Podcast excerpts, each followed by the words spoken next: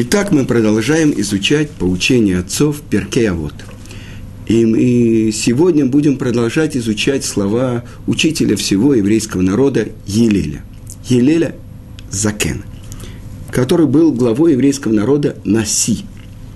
И э, на прошлом уроке мы учили про то, что он увидел череп, плывущий по воде, то есть человек, который даже не заслужил быть похороненным. А теперь посмотрим, э, что говорит Хилель про путь человека в мире. Итак, начинаем читать седьмую Мишну второй главы. Гуа Яомер, он говорил, Марбе Басар, Марбе Рима, умножающий плоть, буквальный перевод – мясо, плоть, тело человека. Марбе Рима умножает червей. Надо будет понять, о чем идет речь. Марбе нихасим, марбе дага. Умножающий имущество умножает заботу. Марбе нашим, марбе шафим. Умножающий жен умножает колдовство. Марбе шфахот, умножающий рабынь, марбе зима, умножает разврат. Марбе авадим, марбе газель, умножающий рабов умножает грабеж. И нет, продолжим все-таки переводить Мишу. Марбе Тора, Марбе Хаим. Умножающий Тору умножает жизнь. Марбе Ешива, Марбе Хохма. Ум, много сидящий э, человек, который сидит в трамвае, он тоже, сказано, умножает мудрость.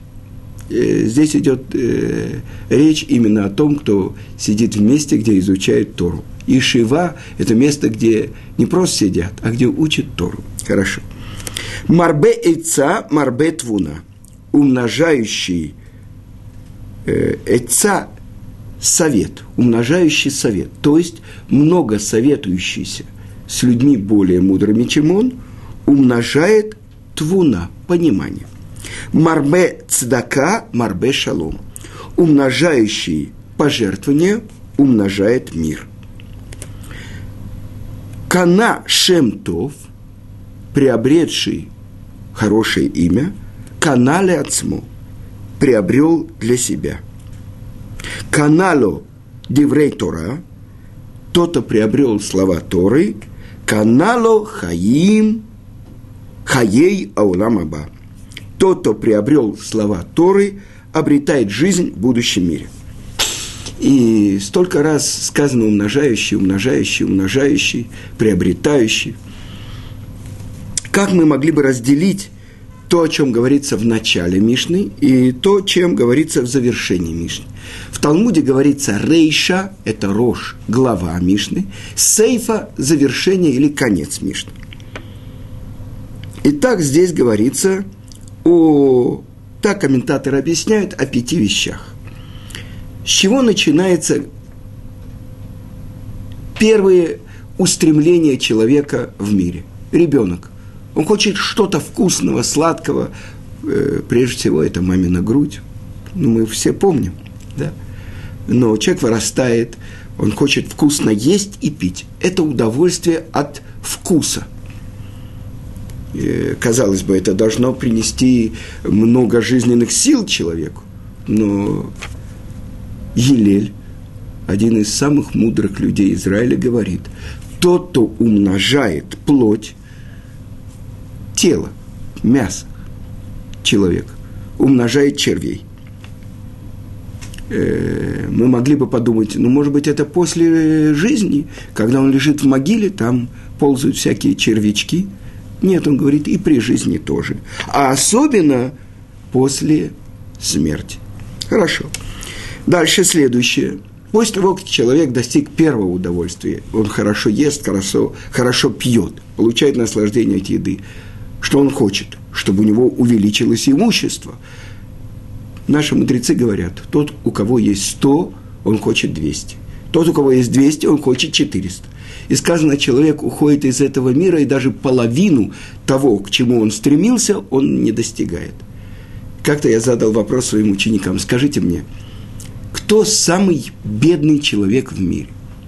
Они не поняли, но мы не знаем такого, я им скажу. Посмотрите список самых богатых людей. Там, я не знаю, Билл Гейтс, раньше был Рокфеллер, ну, какой-нибудь э, саудовский принц, да. У него там столько, столько-то миллиардов.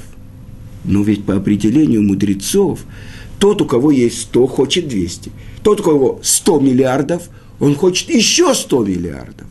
Так он самый бедный. Ему больше всего не хватает. Вы понимаете? Что, чему же учит Елиль? Тот, у кого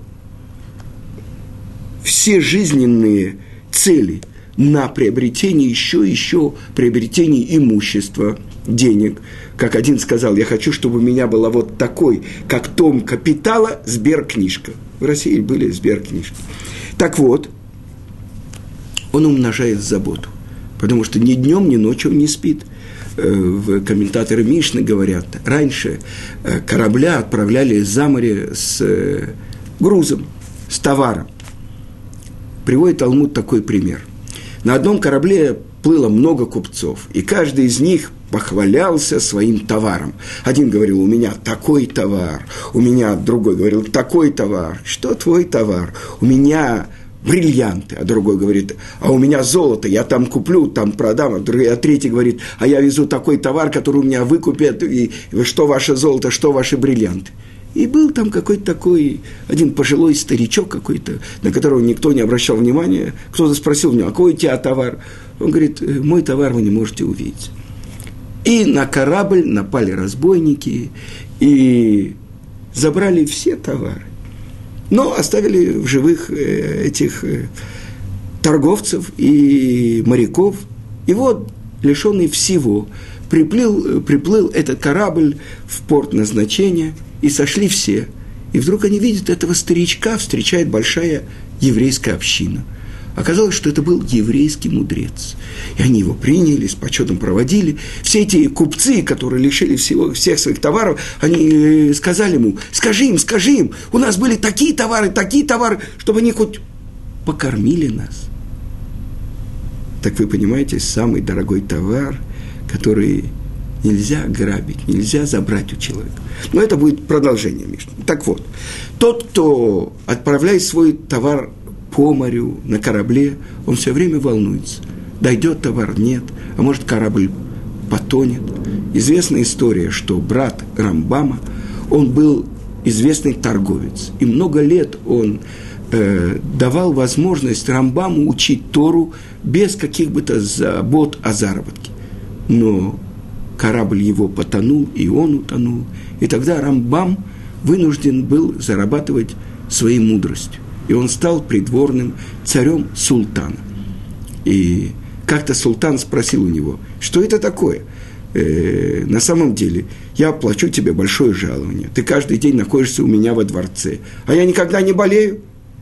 Именно для этого вы и платите мне деньги, сказал Рамбам. Потому что настоящий врач, он не допускает, чтобы больной заболел, он предваряет лечение. Ну, это мы ненадолго отвлеклись, но продолжим. Значит, человек, у которого есть имущество, богатство, он все время боится, чтобы его не потерять, а с другой стороны, он думает, как его увеличить.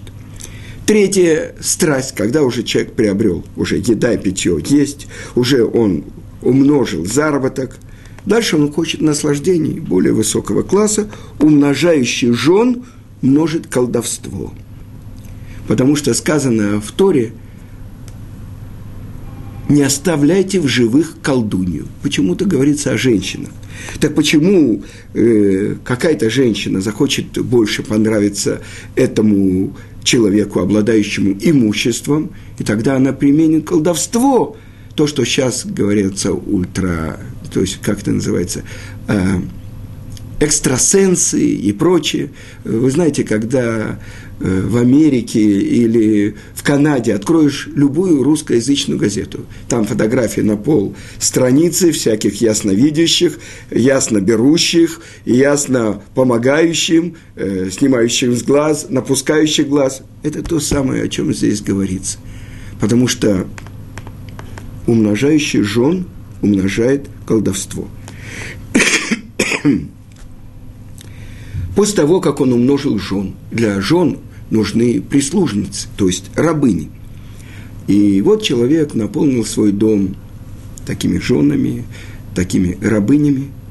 А сказано в Талмуде «Эвет бевкера нихале». Э, это мы говорим про раба. Раб, раб, он не хочет принимать власть, ему удобно жить, э, как захочет его левая пятка. Эвкер, ничейность а тем более рабыня. И вот человек наполнил свой дом рабынями, и вдруг говорят, а ты знаешь, что в его доме, про его дом идет дурная слава, потому что он наполнил дом рабынями, а рабыни, сказано, умножающий рабынь, умножает разврат. Приводит э, один из комментаторов э, отрывок из трактата Псахим, про то, что вы знаете, э, земля Израиля, она называется в Торе еще Эрец Кнан, земля Кнана. А вы помните, Кнаан получил проклятие от своего дедушки Ноха. И сказано про него, что он будет рабом рабов. Так вот, семь кнанских народов завоевали страну Израиля. И вот Кнан перед смертью дает благословение своим сыновьям. Пять вещей заповедал Кнан своим сыновьям.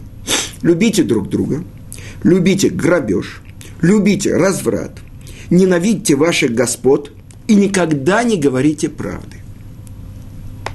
И кнанские народы, так объясняет Рашбам, один из внуков Раши, что кнанские народы ведут себя так, как будто они полностью исполняют то, что повелел им отец – а Рабовадия из Бартанура, один из э, ведущих комментаторов Мишны, он объясняет так. Сначала человек наряжается, ест, пьет, умножает плоть. Дальше он стремится приобрести побольше имущества. Умножив имущество, он э, замечает, что он в состоянии содержать много жен. А после того, как он умножает жен, им требуются рабыни.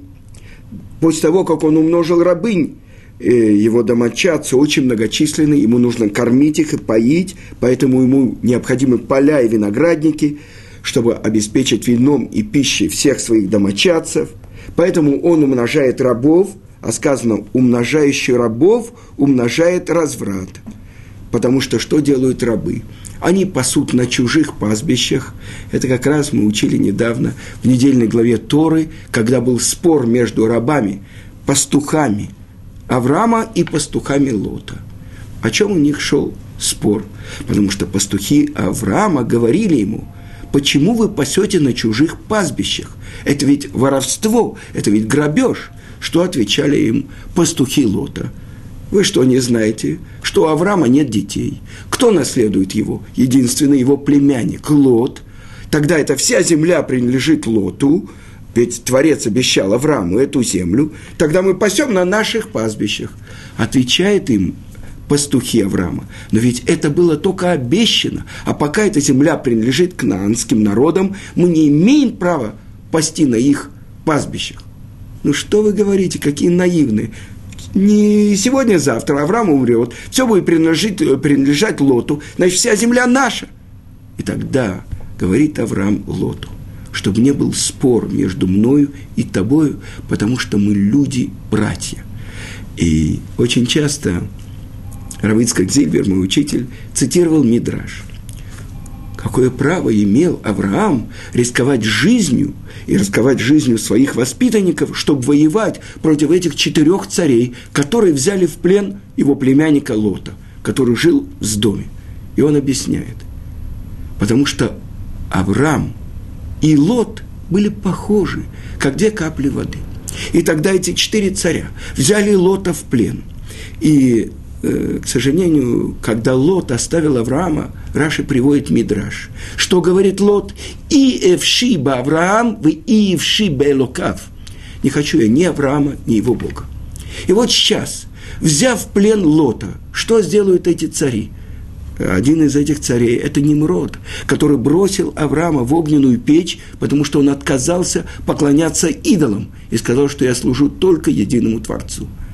Сейчас что они сделают? Устроят общее собрание, так рассказывал Равицкак Зелю, общее партийное собрание на главной площади, и там будет сидеть Лот, и он скажет, вот это Авраам, он передумал, и сейчас он признает, что всем властвуют идолы, он отказался от веры в единого Бога. Так вы понимаете, какой хилюль Ашем, охуление имени Творца могло быть. Поэтому идет и воюет против этих царей Авраам, и по одному мнению он взял 318 своих воспитанников, а по другому мнению он взял одного своего раба Элиезера. Числовое значение, Раша объясняет, имени Элиезер – это ровно 318. Он готов идти с риском для своей жизни, даже отдать свою жизнь, чтобы не было охулений имени Творца. Так вот, продолжаем.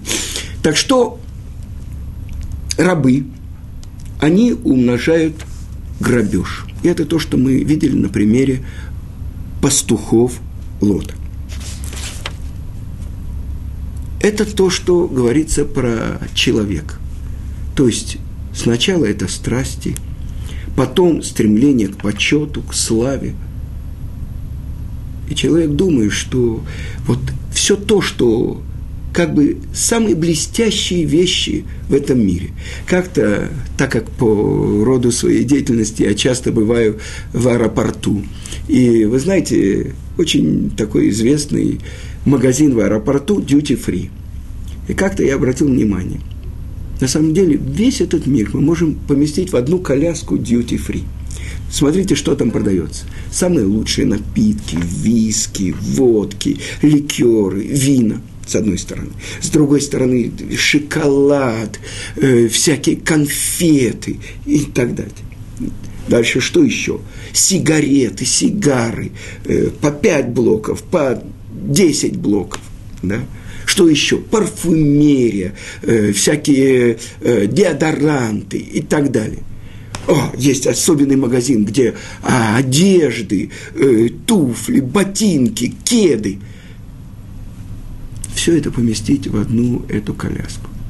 А, еще что я не рассказал. Э, газеты, в газетах что? Фотографии самых важных людей, премьер-министров, звезд э, рок-опер, э, рок, рок-певцов, баскетболистов. Слава. Все это поместить на одну коляску из free. Это весь этот мир. С другой стороны, что можно этому противопоставить? И это то, чему учит великий учитель еврейского народа Елель. Мы сказали умножающий. Что человек умножает и к чему это приводит? Это приводит к тому, что вместо мира, покоя, удовольствия он получает обратное. Умножающий плоть умножает червей. После смерти, а еще и при жизни. Потому что если человек ест только для наслаждения, а на самом деле объясняет это Масилат Ешарим, мгновение наслаждения – это пока рецепторы на языке человека ощущают вкус. А после этого проходит какое-то мгновение. Все это проходит. Так вот, это к чему приводит? Человек думает, я буду здоровый, бодрый, сильный, съем это, и это, и это, и это, и это, и это, и это умножаются черви. Я не буду вдаваться в физиологию, но мы понимаем. А тем более после смерти. Сказано, что душа ощущает укус каждого червяка в могиле. Но что противоположно этому? Умножающее изучение Торы умножает жизнь. Ну, что такое Тора? Мудрость. Почему жизнь? Потому что так сказано в Мишле что со мною умножатся дни твои и прибавятся тебе годы жизни. Со мною, с моей Торой. Я хочу привести пример. Это то, что происходило с одним из комментаторов Шулхана Руха. Таз – это Турей Заав, это Равдовид. И как-то пришла к нему женщина с криком и плачем. «Мой сын угасает». Он сказал, ну, чем я могу тебе помочь? Что, ну, я что, врач? Она говорит, ну, я обращаюсь к твоей таре, которой ты учишь. Ведь сказано, что Творец, Тара и народ Израиля единое целое. Он ей сказал, если это так, тогда это то, что сказано в притчах царя Соломона, Мишли. Тот, кто умножает Тору, умножает свои дни. Я обещаю тебе, все уроки, которые я буду давать сегодня своим ученикам, чтобы это было на заслугу выздоровления твоего сына. И эта женщина, успокоенная, ушла домой. Через день она пришла к Равдовиду и сказала, благодаря тебе мой сын пошел на поправку. Мы не занимаемся этим, то есть мы не учим Тору ради какой бы то ни было выгоды. Не для того, чтобы называться важным раввином, не для того, чтобы увеличить счет в банке, не для того, чтобы делать всякие фокусы. Тот, кто действительно полагается. Ведь это источник жизни. А объясняет по-другому Раби Муше Хаим Люцату, что Творец – это источник жизни, умножающий Тору, постигающий мудрость Творца, прилепляется к мудрости Творца, присоединяется к источнику жизни. Это, с одной стороны, мы сказали, укорачивает жизнь человека, умножение плоти, а это то, что удлиняет жизнь человека. Идем дальше много сидящий, умножающий Ешива. То есть, когда он сидит с мудрецами, он умножает мудрость. Но какую мудрость? И также в будничных делах, и в делах мира. С другому, по-другому объясняют комментаторы, тот, кто много сидит со своими учениками, умножает мудрость. Почему? И это то, что написано в другом месте, в Мишне.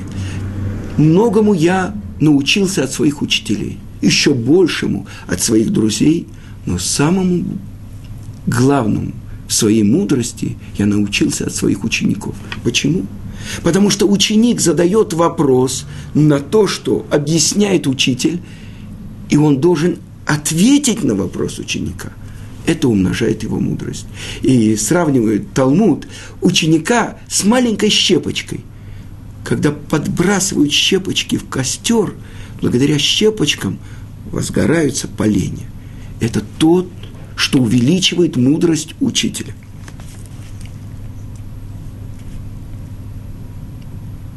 И это сказано так, тот, кто правильно учит, и он делает так, что его мудрость доступна ученикам. От этого прибавляются к нему ученики, и тогда увеличивается его мудрость благодаря их вопросам. Теперь много советующийся с мудрецами. Он не полагается только на себя, а он советуется с другими мудрецами. Он увеличивает понимание. Он гораздо глубже понимает порядок вещей. И еще благодаря тому, что он получает советы от мудрецов – он не говорит, я сам мудрец, дом советов, что мне какие-то мудрецы. Помните, почему называлась страна советов? Все друг другу давали советы. Но здесь не друг другу. Когда я спрашиваю совета у того, кто обладает мудростью Торы, а мудрость Торы – это источник всего мира. Поэтому и в делах мира мудрецы Торы понимают гораздо больше, чем не мудрецы Торы умножающий пожертвование, цдаку умножает мир.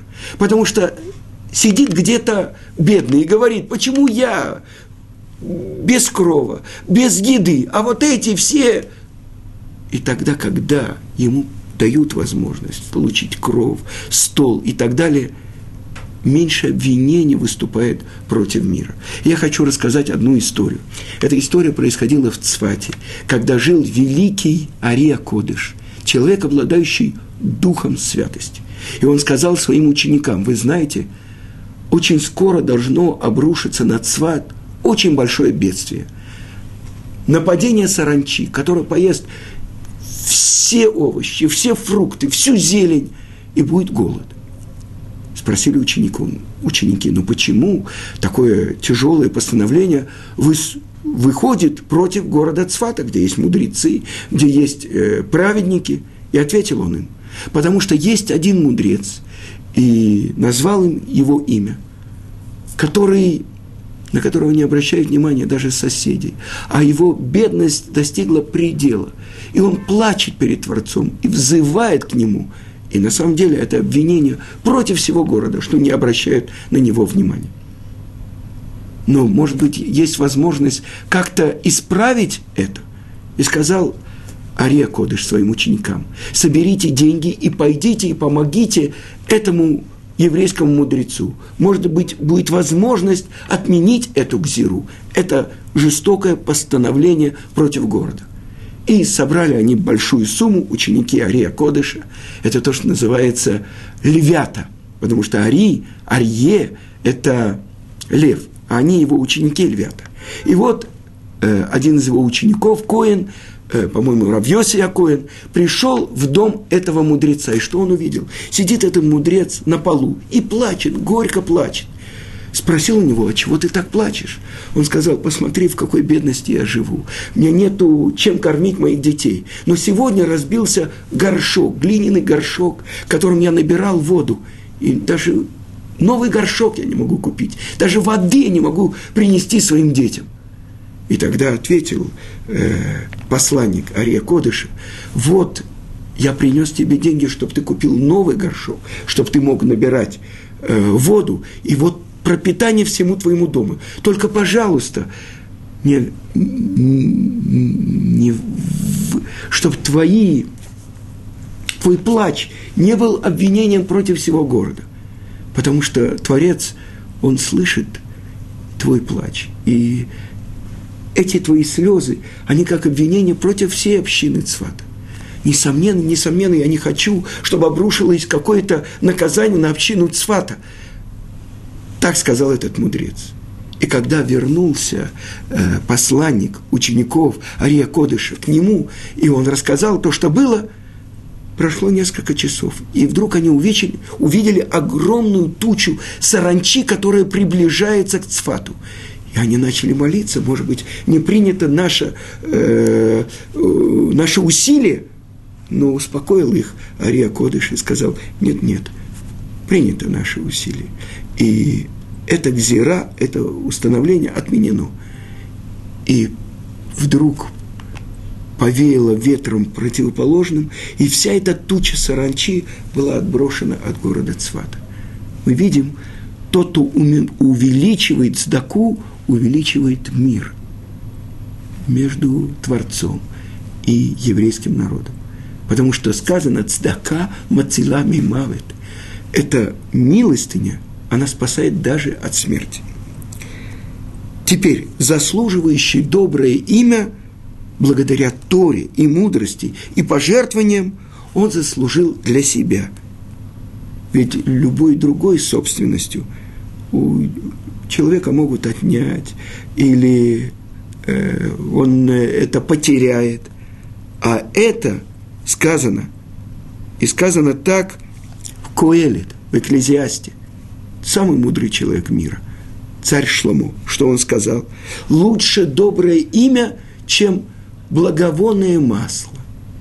Тот, кто приобрел доброе имя среди людей, это то, что он приобрел для себя. То есть он сделал себя источником мудрости, источником Торы, источником милосердия. Но тот, кто обрел слова Торы, обрел жизнь в будущем мире. Тот, кто приложил усилия, чтобы приобрести слова Торы, чтобы это стало его достоянием, он полюбил по-настоящему истинную жизнь. И благодаря этому он обрек связь с источником жизни, то есть приобрел будущий мир. Итак, мы начали только учить эту Мишну. Я надеюсь, что на следующем уроке мы углубим ее понимание. Всего хорошего.